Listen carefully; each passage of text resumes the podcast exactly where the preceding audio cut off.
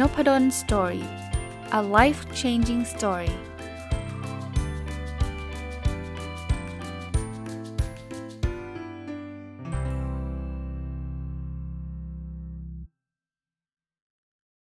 สวัสดีครับ ยินดีต้อนรับเข้าสู่นพดล Story พอดแคสต์นะครับ วันนี้มาต่อจากเมื่อวานนะ หนังสือชื่อ The Way of the Wall Street Warrior นะครับ ของคุณ Dave Liu กับอดัมไซเดอร์นะ ต้องบอกว่าก็เราไม่ฟังเมื่อวานแล้วหนังสือเล่มนี้ไม่ได้ซื้อจากที่ประเทศไทยนะครับ ลูกสาวเอามาฝากจากอเมริกา อ่านจบแล้วก็เลยเอามารีวิวไว้มันชื่อเรื่องเหมือนชื่อหุ้นเลยนะ Wall Street แต่ว่าเเป็นหนังสือเรื่องเกี่ยวข้องกับการแนะนำชีวิตของพนักงานออฟฟิศคนหนึ่งอะตั้งแต่ entry level เลยคือตั้งแต่เริ่มต้นเข้ามาจนกระทั่งเติบโต ประสบความสำเร็จเป็น MD เป็นเบอร์หนึ่งขององค์กรนะซึ่งคนเขียนเนี่ยเขาก็เขาก็ผ่าน กระบวนการพวกนั้นมาเขาก็มาเล่าให้ฟังนะครับเมื่อวานรีวิวมาประมาณครึ่งเล่มนะเลือกเอาเทคนิคดีๆ มาเล่าให้ฟังนะครับวันนี้มาฟังกันต่อครับเขาบอกว่าที่ทำงานส่วนใหญ่เนี่ยเรื่อง diversity เข้าใจคำว่า diversity ไหมครับ เรื่องความหลากหลายเนี่ยมันจะลดลงเรื่อยๆนะถามว่าทำไมเขาบอกว่า เพราะว่าคนเราชอบจ้างคนที่มีลักษณะคล้ายๆกัน เพราะฉะนั้นเนี่ยความหลากหลายมันจึงไม่ค่อยมีเยอะ เขาพูดถึง Wall Street ซึ่งเป็นถนนที่มีแต่นักการเงินเข้าไปทำเนี่ย เขาบอกสังเกตชัดเลย คนที่ทำงานใน Wall Street ส่วนใหญ่เป็นคนขาวเป็นผู้ชายด้วย มันจะเป็นแบบนี้ เพราะว่าคนชอบเนี่ยคุณเป็นผู้ชายผิวขาว คุณก็จะมักจะจ้างผู้ชายผิวขาวอะเป็นหลักนะครับ มันมันก็เลยจะกลายเป็นแบบนั้นนะบางคนอาจจะสงสัยว่าไอ้มันไม่ discriminate หรอ คือเขาไม่ได้เขียนเป็น policy ไงครับเขาไม่ได้เขียนออกมาว่าเออเราจ้างเฉพาะผู้ชายผิวขาวเท่านั้นคือเขียนอย่างนั้นโดนโดนโดนผิดกฎหมายแน่นอน แต่ว่าลึกๆอะมนุษย์มันก็มันก็มีแนวโน้มจะชอบ กลุ่มที่มีลักษณะคล้าย ๆ กันเนะี่ยมันก็มักจะจ้างคนแบบนี้สมมุติว่าคนคนผู้ชายผิวขาวเขามาสัมภาษณ์งานพร้อมกับคนเอเชียเขาก็อาจจะเลือกผู้ชายผิวขาวมากกว่า ถ้าความสามารถมันใกล้เคียงกัน ยกเว้นว่าคนเอเชียนั้นแบบว่าโหโดดเด่นมากๆใช่ปะ่ะอันนั้นก็ก็เป็นอีกเรื่องหนึ่งนะครับ อันนี้ก็เป็นข้อสังเกตเขานะครับว่าเออมันมันเป็นแบบเนี้ย เพอิญตัวเขาเนี่ยคุณชื่อนะเดฟลุยคือเขาเป็นคนอเมริกันเขามีเชื้อเชื้อสายเอเชียนะครับเขาก็เลยเลยเลยเข้าใจเรื่องนี้ได้ดี ในการทำงานมีเทคนิคอะไรต่ออีกเขาบอกว่าให้ให้คิดถึง return on time invested เสมอ ROTI นะ คือทำอะไรแล้วมันได้คุ้มกับเวลาที่เราลงไปหรือเปล่านะครับ อันนี้เขาบอกว่าเป็นตัววัดที่สำคัญมาก แล้วหัดเปลี่ยนคำว่าไม่เป็นคำว่าใช่แต่ เออ น่าสนใจนะ no เป็น yes but คือ คือจริง ๆ คือไม่แหละ แต่ว่าฟังไม่แล้วมันดูมันดูมันดูแบบเออฟังแล้วมันรู้สึกไม่ดีใช่ไหมเอ้ยได้แต่แต่อะไรก็ว่าไปซึ่งสุดท้ายมันคือไม่ได้นั่นแหละนะครับเขาบอกนะครับอันนี้คือคือดีนะครับ แล้วทำอะไรเนี่ยเขาบอกว่าอย่าไปหาทางลัด แต่ให้หาทางลัดที่มันมันฉลาด ภาษาอังกฤษเขาใช้คาว่า smart cut not short cut เนี่ยเขาใช้เล่นคำเนี่ยคือ คือทำให้เราสำเร็จได้นะไม่ใช่ทางลัดที่แบบว่าเออไม่สนใจกฎระเบียบจนกระทั่งมันเจ๊งอย่างเงี้ยไม่ไม่ใช่นะครับ อีกอันนึงที่เขาแนะนำคือให้เรารู้จักแบ่งงานให้คนอื่นทำนะถ้าจะทำคนเดียวนี้มันไม่ไหวนะเราเราทำคนเดียวได้ไม่ทุกเรื่องอยู่แล้วนะครับอ่ามาดูต่อ อีกข้อแนะนำหนึ่งที่เขาแนะนำคือว่าเออพยายามหาพี่เลี้ยง หาคนที่แบบคือเขาบอกว่าเราต้องศึกษาเลยนะว่าคนไหนที่ที่ดูแล้วแบบ เป็นคนที่เก่ง เป็นคนที่จะพาเราพาเราแบบรุ่งเรืองได้อะแล้วเราจะได้ให้เขาเป็นพี่เลี้ยง พี่เลี้ยงคือจะได้สอนให้เราเก่งขึ้น แล้วอีกทางหนึ่งนะเขาเหมือนกับเป็นรุ่นลูกลูกพี่เราอะเออ เราก็จะทำให้เราแบบไปข้างหน้าได้ได้เร็วขึ้นด้วยนะครับ อันอันนั้นในมุมของเขานะ คือเขาใช้คำว่าคล้ายๆคำว่าพี่เลี้ยงอะในองค์กรนะครับ อันนึงที่เป็นข้อแนะนำเพิ่มเติม จริงไม่เพิ่มเติมหรอกก็มันเป็นข้อแนะนำเกี่ยวข้องกับการทำงานนั่นคือ พยายามมองในมุมบวกเข้าไว้นะ คือคือรักดูแลรักษาตัวเองด้วยนะครับ ไม่ใช่ว่าฉันจะทำงานแบบไม่สนใจ self-care เลย self-care ก็คือไม่สนใจชีวิตสุขภาพเราเลย อันนั้นไม่เอานะครับ แล้วก็พยายามมองในมุมบวก เราก็จะมีแรงแล้วก็สามารถทำงานได้ดีคราวนี้มันเรื่องเงินเดือนมั้งอ่าผลตอบแทนหลายคนสนใจใช่ไหมเขาบอกผลตอบแทนเนี่ยมันจะเป็นตัววัดที่ดีเลยว่า เราก้าวหน้าไปในองค์กรเรามากน้อยแค่ไหนนะครับ เพราะฉะนั้นดูเราคนคอนเซิร์นหรือว่าสนใจผลตอบแทนเราเช่นเดียวกัน แล้วเขาบอกให้จำไว้นะ นี่คือธุรกิจมันไม่ใช่ไม่ใช่งานการกุศล เพราะฉะนั้นเนี่ยเราจะได้รับผลตอบแทนในอัตราที่น้อยที่สุดเท่าที่องค์กรเขาจะรักษาให้เราอยู่กับองค์กรเขาได้ คือองค์กรมันไม่ไม่ไม่จ่ายให้เราเวอร์วังอลังการ มันพยายามจ่ายให้เราน้อยที่สุดแหละ แต่น้อยมากเราจะลาออกไง เพราะฉะนั้นมันคือน้อยที่สุดที่จะทำให้ ให้เราอยู่ในตำแหน่งนั้นได้นะครับก็ก็นั่นคือคือ fact นะครับคราวนี้เวลาเราได้รับผลตอบแทนเพิ่มขึ้นเนี่ยระวังเรื่องไลฟ์สไตล์ด้วย สังเกตไหมพอเงินเดือนขึ้นแล้วโอ้โหใช้จ่ายเยอะแยะ อันนั้นน่ะจะทำให้เราไม่ได้มีเงินเก็บเลย วิธีที่เราอยากให้เขาจ่ายผลตอบแทนเราได้มากขึ้นเนี่ยเขาบอกว่าทำอะไรก็ได้เนี่ยทำให้นายจ้างเราอะรู้ว่าเราจะอยู่ที่นี่ในระยะเวลายาว ถ้าเราบอกว่าอีก 2 ปีจะจะออกอยู่แล้ว อย่างนี้เขาไม่มีทางขึ้นเงินเดือนให้คุณหรอก เพราะว่าขึ้นไปก็เท่านั้นใช่ไหมเพราะอีก 2 ปีคุณก็จะออกอยู่แล้วนะครับ อีกเรื่องนะพี่เลี้ยงเมื่อกี้คือเขาใช้คาว่าโยดาในในหนังสือนะโยดาคือปรมาจารย์ที่อยู่ใน Star Wars ใช่ไหมเขาบอกว่า เออ คุยกับเขานะครับปรึกษาเขานะครับเขาเขาก็จะช่วยเหลือเราด้วยอันนี้คือคือคือสิ่งที่แบบเหมือนมีลูกพี่พูดง่ายๆเคยเคยเจอแบบทำนองนี้ไหมว่า สมมุติว่าเวลาจะขึ้นเงินเดือนเนี่ยมันต้องให้หัวหน้าไฟให้อะไรเงี้ยถ้าเกิดเรามีหัวหน้าเป็นแบบที่เขาชอบเราเนี่ยโอกาสที่เราก็จะได้ขึ้นเงินเดือนอะไรแบบนั้นเนี่ยมันก็ก็จะเยอะขึ้นกับเราเราไม่มีไม่มีใครเลยนะครับ ก็ก็สามารถหาได้นะถ้าถ้าเป็นไปได้เออผมพูดไปอีกนิดนึง แต่พวกเนี้ยมันมาจากวัฒนธรรมการทำงานของฝั่งอเมริกันนะตะวันตกนะก็ไม่ได้แปลว่ามันจะมา work กับฝั่ง เมืองไทยฝั่งตะวันออกเสมอไปบางอย่างมันก็ไม่ work บางอย่างมันก็ workแต่ว่าอ่านแล้วมันก็ได้ไอเดียนะครับแล้วผมก็เลือกมาแล้วว่าเออก็ลองมาฟังดูแล้วกันนะครับว่าเอาไปใช้กับที่ทำงานท่านได้มากน้อยแค่ไหนเอาล่ะถ้าคุณทำงานมาสักพักนะคุณเริ่มมีลูกน้องแหละคราวนี้สิ่งที่เราควรทาคือ เราพยายามจะต้องให้อำนาจการตัดสินใจลูกน้องเราเพิ่มขึ้นนะครับแล้วต้องพยายามรู้จักลูกน้องเรานะรู้ว่าอะไรที่จะทำให้ลูกน้องเราเนี่ยอยากทำงานนะครับ พยายามพยายามกระตุ้นทำให้เกิดสิ่งนั้นให้มากนะถ้าเราไม่ประสบการณ์อ่านหนังสือ ไม่ต้องอ่านเยอะหรอกอ่านหนังสือที่มันตรงกับสิ่งที่เราอยากจะเรียนรู้ปรึกษาพี่เลี้ยงเราคนนั้นเนี่ย Yoda ที่เขาบอกนะครับ master ต่างๆ พวกนั้นนะครับหรือหรือหรือคนอื่นนอกองค์กรก็ได้นะ สมมุติว่าออตอนนี้มันมีคอร์สออนลงออนไลน์เต็มไปเลยเนี่ยเราไปเรียนพวกนั้นก็ได้นะ แล้วเราเอามาปรับใช้ให้ให้แบบสมมุติเราอยากรู้เรื่องหัวหน้าที่ดี ควรทำตัวยังไง leadership ที่ดี ควรทำตัวยังไง อันนี้ก็จะช่วยเราได้นะครับอ่าอันนี้ทำสักระยะหนึ่งอยากอยากให้เขาโปรโมทเรา เขาก็บอกว่าเราเราก็ต้องทำตัวให้มันเหมาะสมนะครับ ให้ให้เราคือคือบางคนอยากให้คนอื่นโปรโมทเราแบบไม่ได้พัฒนาตัวเองไม่ได้อะไรเลยเนี่ยมันก็มันก็ยากนะครับ แล้วเขาบอกกล้าพูดครับ คือบางทีเงียบอยู่ตั้งนาน บอกเลยบอกว่าเอ้ยผมคิดว่าตรงเนี้ยตำแหน่งเนี้ยผมสนใจครับ ผมมีโอกาสที่จะคอนทิบิวหรือว่าช่วยเหลือองค์กรยังไง อันนี้ก็เหมือนกันนะ วัฒนธรรมของอเมริกันนะ คือเขาบอก don't ask don't get ก็คือถ้าไม่ไม่ไม่ ask ก็คือถาม don't ask ไม่ขอก็ไม่ได้นะครับ แต่เวลาคุณจะไปขอเนี่ย คุณก็ต้องมีความรู้อะไม่ใช่ขอมั่วซั่ว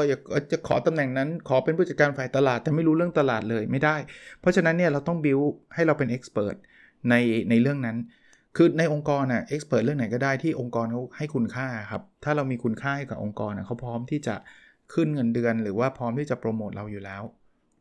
แล้วเรามีข้อแนะนำอีกอันหนึ่งนะเขาบอกว่าให้เราทำงานเหนือเหนือกว่าเงินเดือนที่เราได้รับ คืออย่างสมสมมติ job ของมามา marketing manager เนี่ยทำแค่นี้ให้เราทำมากกว่ามากกว่า marketing manager ถ้าเราอยากจะเป็น marketing director เนี่ย พยายามทำงานให้มัน beyond marketing manager ไปเยอะๆ เออผู้ใหญ่จะเห็นเองครับ เฮ้ยคนนี้ยังเจ๋งกว่าตำแหน่งนี้แล้วว่าเราน่าจะไปโปรโมทเขามากขึ้น บางคนชอบบอกว่าก็โปรโมทสิฉันจะได้ทำงานมากขึ้น ส่วนใหญ่คิดแบบนี้จะไม่ค่อยได้โปรโมทนะครับ เพราะฉะนั้นเนี่ยทำให้มันเกินเกินเบอร์นะครับ เกินหน้าที่ แต่ไม่ใช่เกินหน้าที่โดยไปก้าวก่ายหน้าที่ชาวบ้านเขานะ อันนั้นอันนั้นอีกเรื่องหนึ่งนะทำให้มันแบบสมมุติเขาเอาเป็นพนักงานธรรมดาเขาไปหาให้หาข้อมูล A มา แต่คุณหา B C D มาเปรียบเทียบด้วยเนี่ยคือเกินเบอร์ละ เฮ้ยโหแจ๋วว่าอย่างเงี้ยเดี๋ยวเดี๋ยวคุณได้โปรโมทแน่ไม่ต้องกลัว จริง ๆ การโปรโมทการขึ้นเงินเดือนเนี่ยมันก็เหมือนการขายของอะเพราะนั้นเราก็ต้องทำให้คนซื้อเขาเชื่อมั่นในสินค้า ซึ่งในที่นี้เนี่ยมันคือคือตัวเรานะครับ ว่าคนนี้น่าซื้อหรือเปล่า คนนี้น่าโปรโมทไหมคนนี้น่าที่จะให้เงินเดือนขึ้นไหม เพราะนั้นเนี่ยทุกคนคือขายนะแต่ขายความรู้ความสามารถขายอะไรหลาย ๆ อย่างที่มีอยู่ในตัวเรานั่นเองนะครับ อีกเรื่องคือเราต้องคอมมิต คอมมิตคือแบบมีความรับผิดชอบในงานนะครับคือถ้าเกิดใครทำแล้วไม่รับผิดชอบนี่อย่าอย่าอย่าไปคิดถึงโปรโมทเลย อาจจะถูกให้ออกเลยได้ง่ายๆนะอย่างที่ Wall Street เนี่ยเขาไม่แคร์เลยนะว่าเฮ้ยคุณทำงานมานานแค่ไหนถ้าเกิดคุณทำงานแล้วแบบคุณคุณเคยเก่งมาแต่ว่าหลังๆคุณเหลวไหล คุณไม่รับผิดชอบซองขาวเร็วๆเลยนะมันมันเกิดขึ้นแบบปกติอะเขาทำกันเป็นปกติเลยนะ อีกเรื่องที่เขาเน้นมากๆนะครับเขาบอกว่าอย่าทำอะไรที่มันผิดกฎหมายหรือว่าผิดจริยธรรมเด็ดขาด อันนี้ไม่ควรเลยนะครับเเขามีคำถามที่จะเตือนใจแต่ว่าผมไม่รู้จักคนคนนี้ผมเข้าใจว่าคนคนนี้เป็นคนคนดีนะก็คือถ้าถ้าเป็นคนนี้เขาจะทำหรือเปล่า แต่ผมผมปรับให้นะครับผมเคยมีมีอาจารย์อาวุโสท่านหนึ่งเขาเคยบอกว่า ถ้าเรื่องไหนที่เราไม่แน่ใจว่าเรื่องนี้มันผิดจริยธรรมไหมเนี่ยให้เราถามคำถามว่า คุณจะแนะนำลูกคุณให้ทำเรื่องนี้ไหม ถ้าคุณบอกไม่เอาอะลูกอย่าทำเรื่องนี้ก็แปลว่าเรื่องนั้นมันไม่ค่อยดีละนะครับ อันนี้ก็จะเป็นคำถามที่ช่วยเราได้นะครับ เอออีกอันนึงนะเขาบอกเรื่องอ่านหนังสือเนี่ยเขาก็บอกว่าเอออย่าไปเชื่อทุกอย่างที่เขาเขียนนะ เพราะว่าคนเขียนอาจจะมีบริบทบางอย่างที่แตกต่างจากเรา เรื่องนี้ผมพูดประจำเลยนะว่าแม้กระทั่งพอดแคสต์ผมอะผมก็เข้าใจนะว่ามันอาจจะใช้ได้ที่อเมริกา มันอาจจะใช้ไม่ได้ที่ไทยหรืออะไรก็แล้วแต่เนี่ย ไม่จำเป็นต้องเชื่อทุกเรื่องนะครับ ลองไปปรับใช้ดูลองไปพิจารณาดูก่อนก็ได้นะครับ ว่าเรื่องนี้จะ work หรือไม่ work นะครับแม้กระทั่งพอดแคสต์นี้ก็ตามนะลองลองฟังเพื่อจะเอาไปปรับใช้ แต่ถ้าไม่ฟังเราจะไม่รู้เลยเท่านั้นเอง แล้วก็นอนให้พออันนี้เบสิกพื้นฐานเลยครับที่เขาแนะนำนะครับ มาทีข้อแนะนำหนึ่งที่เป็นประโยชน์เนี่ยเขาบอกว่าเราต้องสร้างชื่อเสียงเรา ในหนังสือบอกว่าสร้างแบรนด์ แต่สร้างแบรนด์เนี่ยไม่ใช่เพราะไปทำโลโก้ไปทำบริษัทตัวเองไม่ใช่นะ คือเหมือนกับว่าเออถ้าเป็นเรื่องของ financial model นี้ต้องคนนี้เลย คือมันเป็นแบรนด์นะเราคือความเชี่ยวชาญแต่ว่าอย่าไปเก็บเงียบอะ่ะคือคือประเด็นคือต้องคนอื่นต้องรู้ด้วยอะ่ะว่าเออเฮ้ยถ้าเรื่องนี้มาถึงมือคนนี้นี่คือคือผ่านแน่นอนอะ่ะอารมณ์อารมณ์แบบนั้นนะในองค์กรนะ ก็ต้องต้องสร้างสิ่งนี้ขึ้นมา ซึ่งมันก็ต้องมาจากความเชี่ยวชาญของเรานั่นแหละ เรื่องไลฟ์สไตล์นะเขาบอกว่าอันแรกเนี่ยนึกถึงลำดับขั้นของแรงจูงใจจากมัสโลนะเราเราต้องการ basic ก่อน กินอิ่มนอนหลับ มั่นคงปลอดภัยเป็นที่รัก แล้วที่เหลือมันจะเป็นเขาเรียกว่าเป็นเกรวี่ก็คือได้ก็ดีไม่ได้ก็ไม่เป็นไรนะ อย่าพยายามแบบไขว่คว้าอะไรที่มันเกินตัว เช่น เรายังไม่มีเงินกินเงินเงิน เลี้ยงดูครอบครัวแต่ไปซื้อรถเบนซ์มาโชว์อย่าอย่าทำแบบนั้นนะครับเขาเรียก lifestyle creep นะครับก็ก็ไม่ดีนะครับก็ไม่ดี พยายามหาความสัมพันธ์ที่ดีความรักที่ดีนะครับเงินเป็นแค่ส่วนหนึ่งเท่านั้นนะครับ บางคนเนี่ยทิ้งลูกเมียทิ้งทุกอย่างเพื่อเงินไอ้อย่างนั้นเนี่ยอาจจะอาจจะไม่ work นะครับนะถามตัวเองว่าอะไรคือความสุขของเรานะครับ แล้วก็พยายาม ไปไปที่จุดนั้นเนี่ยอะไรคือแพชชั่นอะไรคือความสุขนะครับ นั่นแหละครับคือสิ่งที่เราควรจะทำในการทำงานเนี่ยเราควรมี career goal นะเป้าหมายว่าเราจะไปถึงไหนยังไงเมื่อไหร่นะครับ แล้วก็พูดคุยกับคนที่เขาเข้าใจ อาจจะไม่ใช่เป็นคนที่ทำงานก็ได้นะครับ คู่ชีวิตเราเนี่ยภรรยาหรือสามีเราหรืออะไรก็แล้วแต่นะครับเขาก็พูดถึง work life นะคือการทำงานมันก็จะมากินชีวิตครอบครัวชีวิต ปกติของเราคำว่าชีวิตหมายถึงชีวิตแบบที่ไม่เกี่ยวกับงานของเราอะเวลาว่างของเราเวลาอยู่กับครอบครัวของเราเอ่อถ้าเราให้ชีวิตด้านนั้นเยอะมันก็ไปกินเรื่องงานของเรา เพราะนั้นเนี่ยเขาบอกว่า work life มันคือ zero sum game ถ้าเรามี work เยอะ life มันก็จะน้อย ถ้ามี life เยอะ work ก็จะน้อย เพราะฉะนั้นผมผมต่อเรื่องนี้นิดนึงฮะเวลาเขาบอก work life balance เนี่ยคนไม่ได้หมายความว่าต้อง 50 50 นะแต่ว่าคุณต้องมีจังหวะว่าจังจังหวะไหนเนี่ยอันนี้ผมผมเพิ่มจากหนังสือเลยนะครับ work อาจจะเยอะหน่อย life อาจจะน้อยหน่อย แต่ว่าไม่ใช่ตลอดไป บางที life อาจจะต้องกลับมา work อาจจะลดลง มันมันมันไม่สามารถจะดำรงอยู่ที่ 50 50 ได้ตลอดเวลานะครับแต่ว่าเราต้องมีทั้ง work career goal ก็คือ work goal ใช่ไหมเป็นเป้าหมายทางด้านการทำงานกับ life goal เลยนี่นะว่าเราจะต้องแบบไปเที่ยวกับครอบครัว เราจะต้องมีชีวิตที่ดีกับ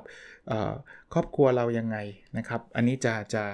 จะเป็นสิ่งที่ช่วยเราได้นะครับ มีทั้ง 2 ฝาก สังเกตอันนี้ผมยกตัวอย่างของผมเองบ้างนะ OKR ผมอะจะมีทั้งเรื่องงานแล้วก็เรื่องชีวิตครอบครัวอยู่แฝงอยู่ใน OKR นะเรื่องงานก็เรื่องทำงานวิจัยบ้างเรื่องเป็นที่ปรึกษา OKR บ้างเรื่องอะไรเงี้ยเนาะเอ่อเรื่องชีวิตครอบครัวผมมาอยู่กับใช้เวลาอยู่กับครอบครัวกี่วันต่อปีใช่ไหมออกกำลังกายมีอะไรมีเรื่องไลฟ์อยู่พอสมควรนะอะถัดไปนะครับทำงานสักระยะเนี่ยเราอาจจะรู้สึกว่าถึงเวลาที่เราต้องต้องไปแล้วนะครับเขาก็บอกว่า คือเวลาไปให้ไปตอนจุดที่เราแบบสุดยอดอะหลายคนเนี่ยลองดูนักกีฬานะเวลาที่เขาเป็นเป็นนักกีฬาเขาจะได้แชมป์แล้วเขาก็จะหยุดนะคือคือไม่ได้หยุดตั้งแต่แชมป์แรกแล้วนะครับ แต่เขารู้สึกว่าร่างกายเขาไปไม่ไหวแล้ว นี่คือ leaf on top ก็คือตอนที่เขาอยู่ในระดับที่สุดยอดนะ ส่วนใหญ่จะเป็นแบบนั้นนะครับถ้าสมมุติว่าคุณยังยังไม่คิดคิดว่าจะจะไปเพราะคุณยังสนุกอยู่ ก็เข้าใจตัวเองนะครับตระหนักรู้ว่าเออตอนนี้เรายังอยู่นะครับ แล้วถ้าจะจากไปจากบริษัทอะไรเงี้ยให้ไปแบบจากกันด้วยดีอะไม่ใช่ไปทะเลาะบอกแว้งแล้วก็หนีกันไปอย่างเงี้ยไม่ดีนะครับ ถ้าเราตัดสินใจไปแล้วว่าจะต้องไปก็ไม่ต้องมานั่งเสียใจภายหลังว่าโอ้ยไม่น่าเลยไม่ต้องไปคิดนะครับนะแล้วหลังจากเเรามีตัดสินใจเราไปอยู่บ้านไปอะไรแล้วเนี่ยเขาก็บอกว่าให้เราลองเริ่มทำอะไรใหม่ ๆ ของเราเองนะครับ แล้วก็เริ่มเริ่มชีวิตใหม่ ๆ ของเรา ก็ โดยรวมนะ อย่างเมื่อวานที่ผมเล่าให้ฟังนะว่า เป็นหนังสือที่มีความหนาพอสมควรนะเกือบ 300 หน้านะครับชื่ออาจจะมิสลีดเล็กน้อยว่าถ้าเห็นเร็วๆเนี่ยจะนึกถึงพวกแบบ Wall Street คือหนังสือหุ้นแน่ๆ แต่ว่าไม่ใช่นะครับ เป็นมันมีความเป็น Wall Street คือคนเขียนเนี่ยทำงานอยู่ sector การเงิน อยู่ในบริษัทที่อยู่ใน Wall Street นั่นแหละ แต่ว่าเขาพูดถึงชีวิตการทำงาน เพราะนั้นมัน apply ได้กับคนโดยเฉพาะคนเป็นพนักงานประจำที่จะไต่เต้ามาตั้งแต่เข้ามาสมัครงาน เริ่มต้นทำงาน แล้วก็เติบโตในองค์กรจนกระทั่งถึงเป็นหัวหน้างาน แล้วก็ออกจากงานอะไรเงี้ยภาษาก็อย่างที่เล่าภาษามันจะแบบแบบศัพท์แบบนิดนึงอะ่ะจะเป็นบางทีก็อ่านไม่ค่อยรู้เรื่องอะ่ะเขาใช้ศัพท์ที่ ผมเดานะ เป็นศัพท์พวกนักการเงินพูดกันใน Wall Street อะไรแบบนั้นนะ่ะเออก็แต่ว่าอ่าแล้วเขาอธิบายนะครับ ก็ก็เข้าใจแล้วก็เออผมเดาว่าคุณเดฟลุยเนี่ยเขาชอบเรื่องพวก cognitive bias นะครับ คือพวกความลำเอียงในการตัดสินใจ เพราะฉะนั้นมันจะมีมีตัวหนังสือหนาๆ สอดแทรกอยู่เสมอเลยว่า อันนี้มันมันมันมีเอฟเฟกเช่น confirmation bias นะ อันนู้นอันนี้คือคือมีความเป็นวิชาการอยู่ระดับหนึ่งนะครับ ใช้เวลาอ่านพอสมควรนะ แต่ว่ามีประโยชน์ ก็ยังไม่รู้ว่าเมืองไทยมีในร้านไหนหรือเปล่านะครับ ไม่ได้เสิร์ชด้วย ก็ลองลองหาดูถ้าเกิดอยากหาอ่านนะครับ ลองลองเสิร์ชในเอเชียบุ๊กในคิโนคุนิยะนะครับ หรือว่าใน Amazon ดูนะครับ แต่ว่าผมได้รับมาจากลูกสาวที่กลับจากอเมริกา แต่ตอนนี้กลับไปเรียนแล้วนะครับ เอ่อ ก็เอามาฝากนะครับ ก็อ่านแล้วชอบนะก็เอามารีวิวนะ โอเคครับ แล้วเราพบกันในสดถัดไปนะครับ สวัสดีครับ